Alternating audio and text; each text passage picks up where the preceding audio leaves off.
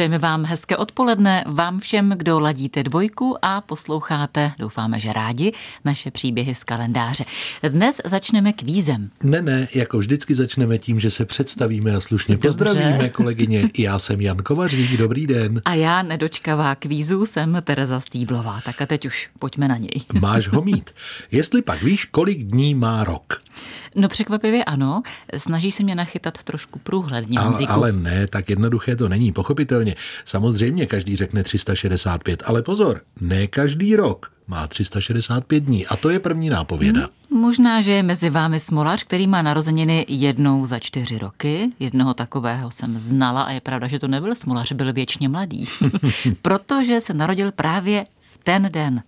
A to je druhá nápověda. No ano, od určitého věku to může být celkem výhoda, zestárnout o rok jen jednou za čtyři roky. No, to by nebylo špatné, ale co když jenom přijdeš o dort a pak si zase přidáš čtyři roky naraz? Jakože by mi bylo pořád 49 a potom rovnou mm. 53 třeba. No vlastně ani to mi nepřijde tak špatné. No, zkrátka občas je třeba vyrovnat rok kalendářní s rokem tropickým. A o tom to dnes bude.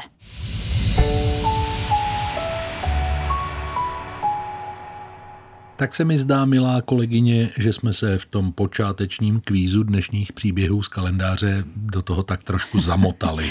No, možná máš pravdu, ale já přesto věřím, že posluchači už vědí, že dnešním tématem je přestupný rok. Tak pojďme rovnou vysvětlit, proč ho vlastně máme. Jen do toho.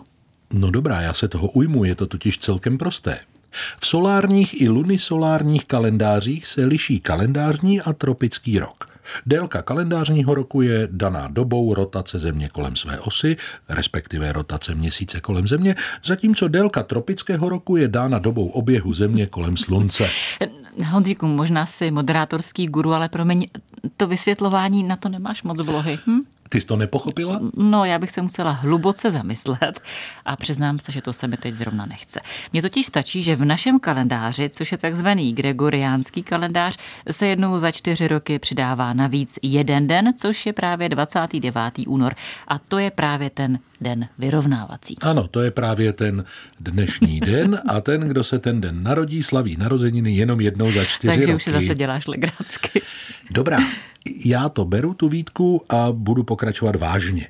V takzvaných solárních kalendářích, mezi které spadá i ten náš gregoriánský, je rok dlouhý přibližně 365 dní. Důležité je to tvé přibližně, protože přesněji to vychází na 365 a čtvrt dne. A když tato odchylka jednou za čtyři roky dosáhne přibližně celý jeden den, tak se tento den do kalendáře přidá. No vidíš, a máme to. No nechci ti kazit radost, ale ne tak docela. Jak to? No délku roku takhle vyrovnává juliánský kalendář, ale náš gregoriánský to dělá ještě trochu jinak. Vážně? Bohužel, ono totiž i těch 365 a čtvrt dne je pouze přibližný údaj. Přesně je to, máte-li tušku, napište si, 365 celých a za desetinou čárkou následuje 2, 4, 2, 1, 9, jsou to myslím 100 tisíciny dne. To dělá odchylku jeden den každých 128 let. Aby se vyrovnala, jednou za 100 let se přestupný rok vynechá, ale jednou za 400 let se naopak vynechá to vynechání. Rozumíš tomu? Nádherně, ale teď si dáme pauzu a všichni to hezky vstřebáme a za chvilku se zase potkáme. Já to když tak vysvětlím znovu.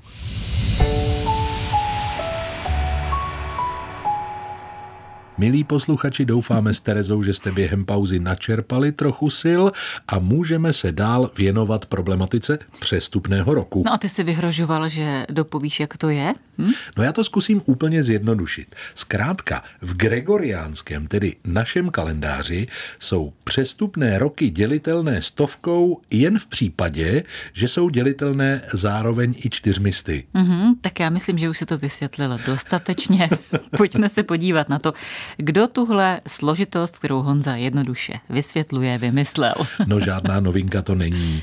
Přestupný den každé čtyři roky zavedli už staří egyptiané. Ale znali ho i římané. Ti v 7. století před naším letopočtem zavedli kalendář, v němž měl rok 355 dní a každý druhý rok vkládali celý přestupný měsíc. Císař Julius Caesar ale přestupný měsíc zrušil a zavedl místo něj přestupný den, tak jak byl známý ze starověkého Egypta. Podle jména Julia Cezara se tento kalendář nazývá juliánský. No, způsoboval ovšem už zmíněnou odchylku, která se sice může zdát malá, však jsme tu mluvili o zhruba čtvrtině dne, no ale postupem času přece jen tak narůstala, až začala působit problémy. V 16. století už totiž činila 10 dní a to působilo velké potíže třeba i při určování hlavního křesťanského svátku Velikonoc. Ano, papež Řehoř 13. proto vydal roku 1582 bůlu, ve které reformoval kalendář tím, že o něch 10 dní prostě jednorázově vynechal. A tomu prošlo. No, byl to přece papež. Hmm. A hlavně církev si stejně už od 14. století lámala hlavu, co s tou odchylkou dělat. Onu reformu Řehoř 13. provedl na základě návrhu, který mu předložil kalábrijský astronom Luigi Giglio. Byla vytvořena papežská komise, která zkoumala různé možnosti řešení a nakonec byl přijat Gigliův návrh. Konkrétní vynechané období bylo vybráno tak, aby liturgický rok přišel od co nejméně důležitých svátků. Jako nejvhodnější bylo zvoleno období po svátku svatého Františka 4. října.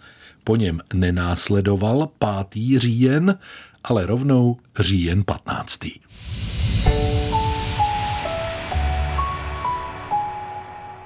29. února posloucháte příběhy z kalendáře, takové vysíláme jednou za čtyři roky a tak se nedivte tomu, že si povídáme o problematice kalendářní, o nepřesnostech v počtu dní a jejich případném vynechávání v běhu času. A vlastně můžeme říci, že 29. února je dnes také díky tomu, že papež Řehoř 13. se s tím nepáral, jak jsme naznačili v předchozím povídání, a odchylku deseti dnů vyřešil tím, že je zkrátka jednorázově vynechal. A já jsem tvrdil, že mu to prošlo, ale to řešení ve skutečnosti neprošlo tak úplně hladce. Reforma ve stanovený den totiž proběhla jen v některých zemích. Bylo to hlavně na většině území Itálie, v Portugalsku, Španělsku a Polsku. Ani tam to ale nebylo jednoduché. Možná se budete divit, možná ne, lidé vůbec nerozuměli tomu, proč se reforma dělá. No to je opravdu s podivem. Někteří si dokonce mysleli, že jim vypuštěné dny někdo ukradl. No byl to zkrátka galimatiáš. Některé země zase reformu přijali, ale ne hned. Ano, to se týkalo i Čech. U nás arcibiskup Martin Medek z Mohelnice reformu ohlásil na 14. listopad 1582. Po něm měl následovat rovnou 25. listopad. No, nebylo by to ale v Čechách, aby se všichni nepohádali. Reforma se nelíbila protestantům a v roce 1583 je zamítl i zemský sněm. Nakonec ji prosadil až císař Rudolf II., který se na sněm neohlížel a stanovil, že po 6. lednu 1584 bude následovat rovnou 17. leden. Ovšem ani samotný císař rozhádané obyvatelstvo nedokázal přivést k poslušnosti. Ve Slesku byla změna provedena o něco později, až z 12. na 23. leden, no a na Moravě tam už si z císařovi vůle nedělali vůbec nic a dál jeli podle původního juliánského kalendáře. Uposlechli až druhý císařův příkaz a reformu provedli z 3. na 14. října 1584. Hmm. A tak se stalo, že v Čechách se roku 1584 slavili Velikonoce o celé čtyři týdny dříve než na Moravě. No a přátelé, upřímně, je mezi vámi někdo z Kadaně? No to by bylo, aby nebyl. Určitě ano. Tak přátelé, vy jste byli tenkrát nejodbojnější. V Kadani totiž gregoriánský kalendář přijali jako úplně poslední v Čechách.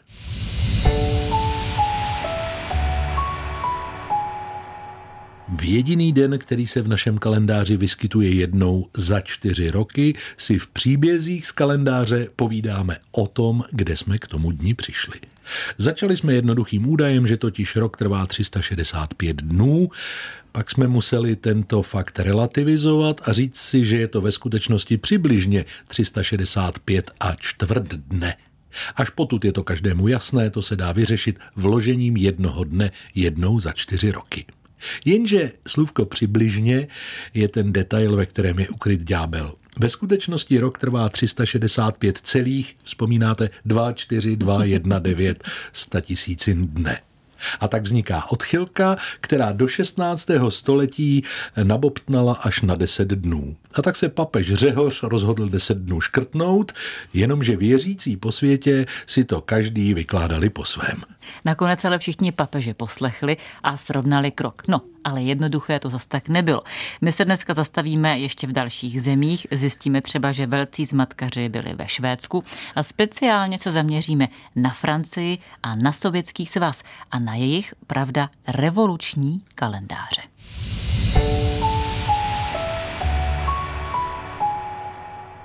29. února mluvíme v příbězích z kalendáře o problematice přestupného roku a jistých odchylkách, které v 16. století v celkovém úhrnu deseti dnů zkusil papež Řehoř vyřešit tím, že je škrtne. Nejvíce se v našich zemích vzpěčovala odbojná Kadaň, ale pozor Honzo, oni úplně poslední v Kadani nebyli. Jak to myslíš? No bylo to totiž tak, že protestantské obyvatelstvo bylo k přijetí reformy o mnoho vlažnější než to katolické. To máš pravdu. Papeži Řehořovi se v protestantských kruzích posměšně říkalo papež kalendářník a dokonce se o něm povídalo, že to je antikrist, který chce přimět křesťany, aby se modlili ve špatný den. Německo, které bylo především protestantské, tak reformu kalendáře jako celek přijalo teprve v roce 1775. No a některé naše příhraniční obce také. Mimochodem, fakt, že země neměly jednotný kalendář, působil docela velké problémy, hlavně obchodníkům. A jak to bylo v dalších zemích? No například v Uhrách kalendář změnili v roce 1587. Velcí zmatkaři byli ovšem Švédové.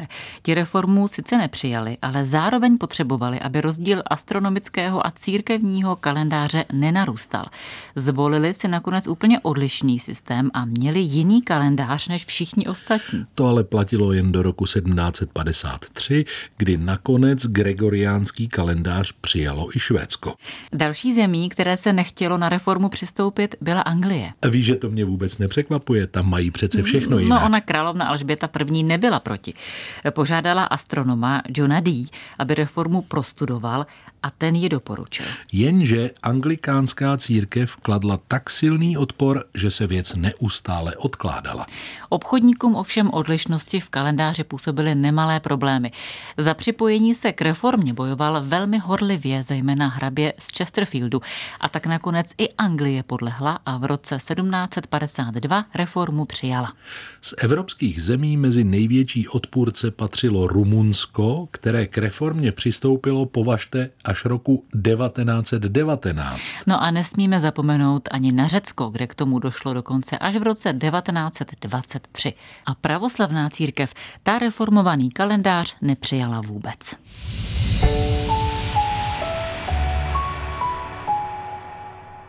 Předchozí části příběhů z kalendáře na dvojce jsme si povídali o přijímání kalendářní reformy v různých zemích a u toho bychom rádi s dovolením ještě chvíli zůstali.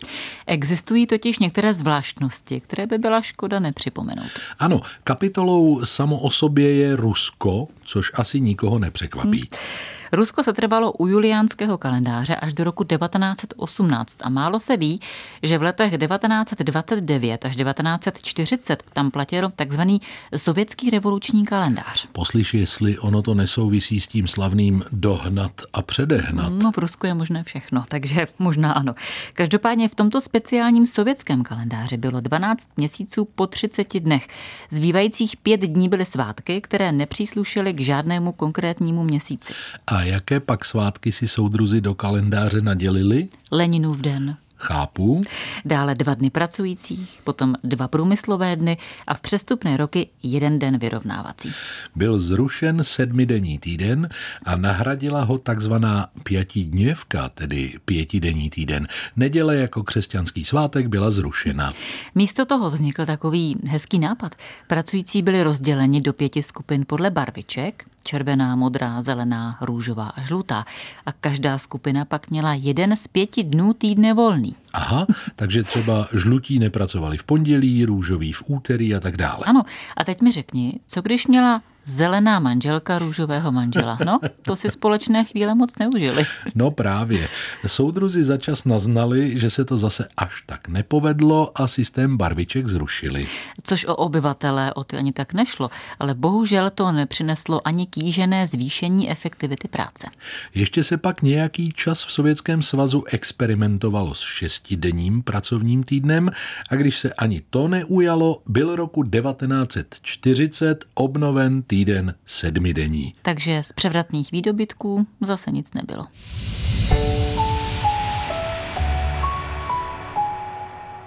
V našich příbězích z kalendáře jsme si dnes v rámci povídání o přestupném roku, nebo chcete-li přestupném dni, 29. únoru, řekli o ruském vnímání kalendáře vše podstatné a tak ho můžeme opustit. Ale nevyrojili se Honzo ještě někde jinde podobné podnětné nápady. Ale jistě, Terezo, správně předpokládáš, že vyrojili. Zejména v průběhu revolucí to jde asi tak nějak samo. Například takový francouzi si v době Velké francouzské revoluce také pěkně zaexperimentovali. Jakobíni se snažili odstranit všechno, co mělo křesťanské kořeny a tak to šmahem odnesl i kalendář. Z rozhodnutí konventu byl roku 1793 zaveden zcela nový kalendář. Letopočet začínal teprve prvním dnem republiky, tedy datem 22. září 1792. Každý měsíc měl pouhé tři týdny po deseti dnech. Měsíce měly alespoň docela poetické názvy, tak třeba měsíc vinobraní. Jak francouzské. Mm, měsíc mlh, měsíc jinovatky, měsíc luk, měsíc květu a nebo například měsíc horka a taky měsíc koupelí, ten se mi líbí. Hmm, z časů gymnaziálních si vzpomínám na Termidor. Aby rok vycházel na 365 dnů, byl doplněn dodatkovými dny na počest různých revolucionářů, takzvaných sanskilotů. Místo svátků svatých, jak je známe z křesťanského kalendáře, byly jednotlivé dny spojeny s názvy zvířat, nástrojů, rostlin nebo třeba minerálů a dokonce i chemických prvků. Ano, francouzi tak mohli eh, třeba vstát a užít si hezký den tuřínu, den myšpule, potočnice lékařské, ba dokonce i píniového semínka. A aby toho nebylo málo, tak byl den rozdělen místo do 24 hodin pouze do 10 hodin, přičemž každá hodina měla 100 minut a každá minuta 100 sekund. Kroutíte-li nad tím hlavou, schrňme si to do věty, zkrátka když revoluce, tak pořádná. No já bych tedy řekla, zaplaň pán Bůh, že si to francouzi nakonec rozmysleli, protože už se vidím, jak se s přáteli domlouvám, že přijedu v měsíci jenovatky na den piniového semínka. Přepočet hodin, v kolik mě mají vyzvednout na letišti, to si ani radši nechci představovat. No jak vidno, velcí revolucionáři, nejen rusové, ale i francouzi se umí při experimentech s kalendářem opravdu odvázat.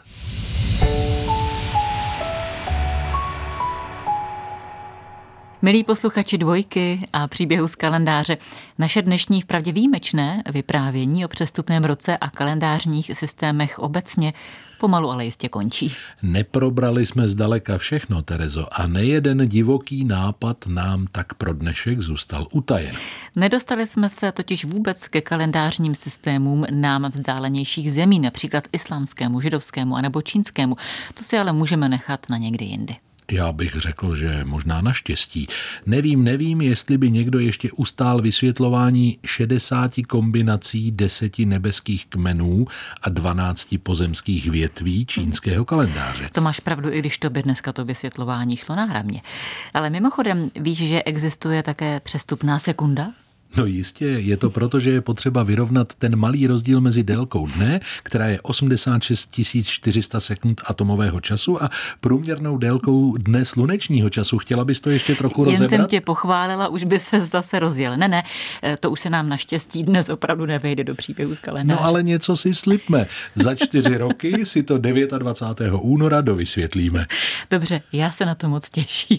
A já se těším na každé další naše setkání u příběhu z kalendáře. andare.